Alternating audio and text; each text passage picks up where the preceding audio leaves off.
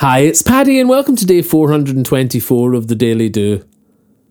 Do you feel low when you go slow as soon as you stop work? Does it take some time just to feel fine when you've been desperate for a break? The dip you slip into displays how tight you've really been, wound up like a clock running on adrenaline. And as adrenaline leaves your system, you get a slump and start to wallow and just as you're meant to celebrate or relax, you're left feeling hollow. Or suddenly you pick up a cough, a cold, or something worse, starting off your break with a dreaded holiday illness. This crash and burn comes after too long firing on raw stress. But we can reduce this during workdays by finding time in stillness. Letting little pockets of peace exist amongst the whirl and din reduces cortisol and its crime partner, adrenaline. If you're feeling wiped out this Easter having worked up to a break, maybe it's time to recognise the toll that stress can take. The warning signs of emotional lows, drained energy, and no interest point to adrenaline and cortisol diluting after stress. And it's not the dilution or the stopping work that is the problem here, but the stress without release, but for holidays twice a year. No wonder you collapse if wound up like a rubber band, day after day living hard for life's demands.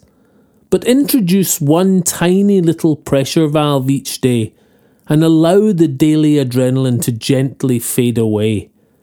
Then, when holidays arrive, you waltz into them set to play, ready to relax, not moping or ill all day.